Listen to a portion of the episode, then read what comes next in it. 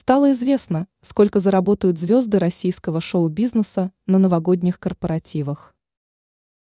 Уже скоро активно начнут праздноваться новогодние корпоративы, а значит, что заказы уже начинают поступать артистам на выступления. Все-таки декабрь еще не перестает быть одним из самых прибыльных месяцев для представителей шоу-бизнеса. «Комсомольской правде» стали известны гонорары российских артистов за выступления на таких мероприятиях. Продюсер Илья Сагляни пояснил журналистам, что большим спросом пользуются звезды 90-х и нулевых годов.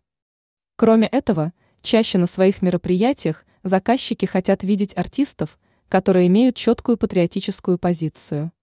Как оказалось, самыми высокооплачиваемыми певцами стали Григорий Лепс, Филипп Киркоров и Баста.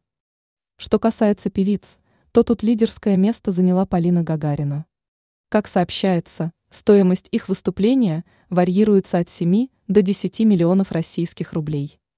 Дешевле обойдется выступление Николая Баскова, Димы Билана, дискотеки «Аварии», Леонида Агутина, Михаила Шуфутинского и группы «Руки вверх». На праздничных выступлениях они зарабатывают от 3,5 до 5 миллионов. В такую же стоимость обойдется позвать на праздник Анну Асти или Сергея Лазарева.